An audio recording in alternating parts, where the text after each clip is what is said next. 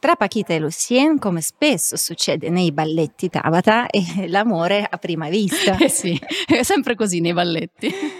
Stai ascoltando Due a teatro, il podcast di Tabata Caldironi e Anna Olcovaia, dedicato alla danza, all'opera alla musica e al teatro. Speciale danza. In collaborazione con Adrian Life Company Fondazione AM e Banco dell'Energia. E benvenuti, bentornati a Due a Teatro Speciale Danza. Ciao Anna. Ciao Tabata, pronta a viaggiare con una nuova storia di un fantastico balletto, tanto raro quanto prezioso. Molto volentieri, dove mi porti? Questa volta ti porto in Spagna dove è ambientato il balletto Paquita. L'ho capito perché dicevi tanto raro, perché effettivamente questo balletto in Europa non è stato più rappresentato per più di un secolo. Più che altro veniva eseguito e viene eseguito ancora oggi a sé stante lo straordinario Grand Pas Classique, un pezzo di bravura e possiamo dire anche una parata di ballerine con le variazioni davvero splendide. Il suo debutto fu nel 1846 all'Académie Royale de Musique di Parigi. Sì, le coreografie originali erano di Joseph Mazilier con le musiche di Edouard Del Deves. L'anno successivo, nel 1847, il nostro carissimo coreografo Marius Petipa porta questo balletto a San Pietroburgo, di cui si ricordano soprattutto le danze di carattere spagnolo, come ad esempio il famosissimo Pas de Manteau con 12 copie del corpo di ballo che incendiavano la scena con i loro mantelli di color vermiglio e i cavalieri erano interpretati dalle donne. Ma nel 1881 Marius Petipane creò un'altra versione con il contributo di un altro compositore, il suo fedele alleato Ludwig Minkus. Insieme hanno aggiunto dei veri gioielli, il pas de trois del primo atto, Grand Pas Classique del secondo atto di cui abbiamo appena parlato e in finale la polonaise unita alla mazurka con gli allievi della scuola di ballo. E quanti allievi ce ne sono passati?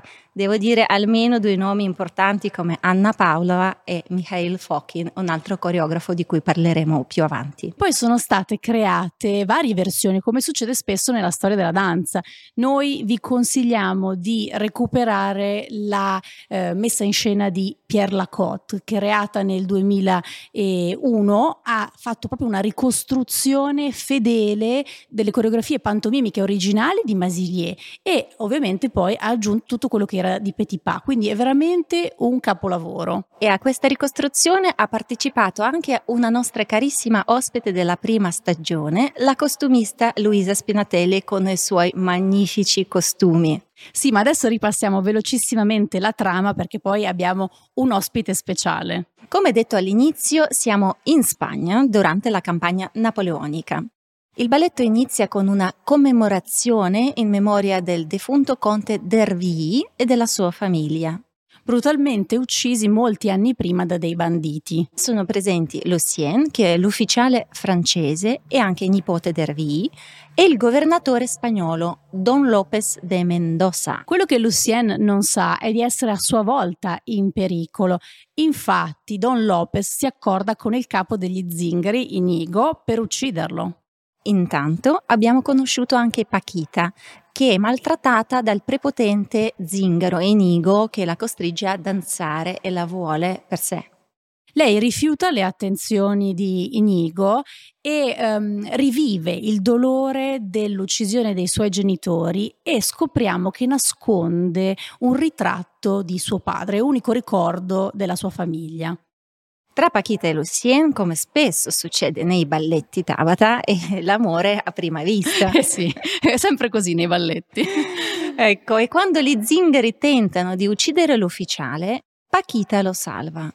Un matrimonio però tra loro sembra impossibile per uh, la differenza sociale. sociale. Eh sì. Però una volta al sicuro, al gran ballo del generale francese Conte d'Hervy, fratello del defunto, si scopre che gli zingari avevano rapito Paquita da bambina e che di fatto lei era proprio la figlia perduta del defunto conte d'Hervey che tutti credevano morta. Ed ecco il momento mio personalmente preferito perché finalmente così il matrimonio diventa possibile tra Luciana e Paquita e si celebra con Grand Pas Classique.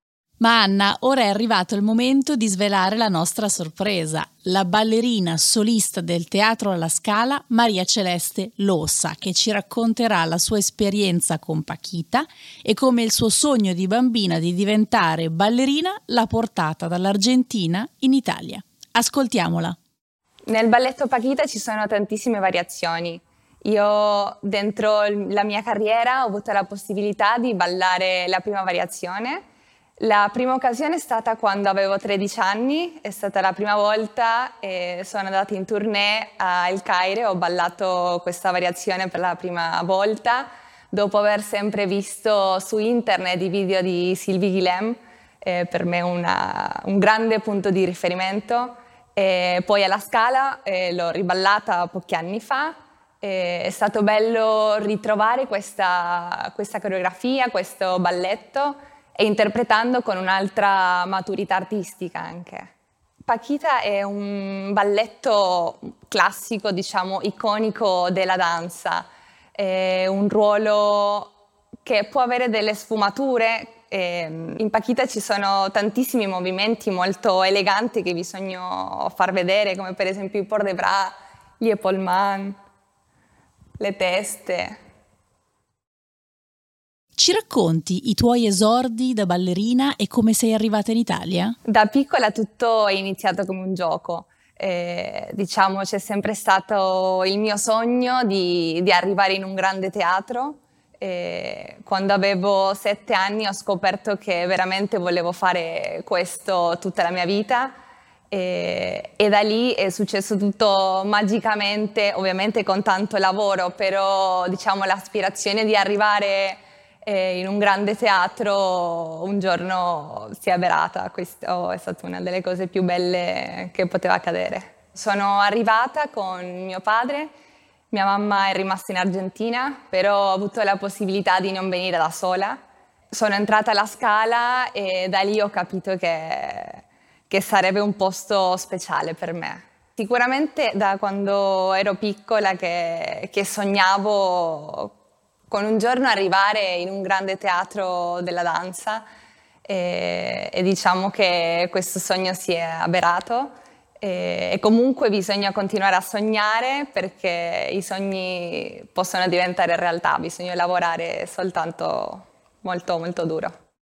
Bravissima Maria Celeste. Sì, davvero, ma sai che Anna è arrivato il momento di separarsi? Ma di nuovo? Comunque, se vi è piaciuto questo podcast, ricordate di mettere segui e condividetelo con chi ama la danza o chi potrebbe innamorarsene. Noi vi aspettiamo al prossimo episodio di Due a teatro. Hai ascoltato Due a teatro. Il podcast di Tabata Caldironi e Anna Olcovaia. In collaborazione con Adrian Life Company. Fondazione AM e Banco dell'Energia. Sostiene le famiglie in difficoltà per contrastare la povertà energetica. Dona energia anche tu. Visita il sito bancodell'energia.it.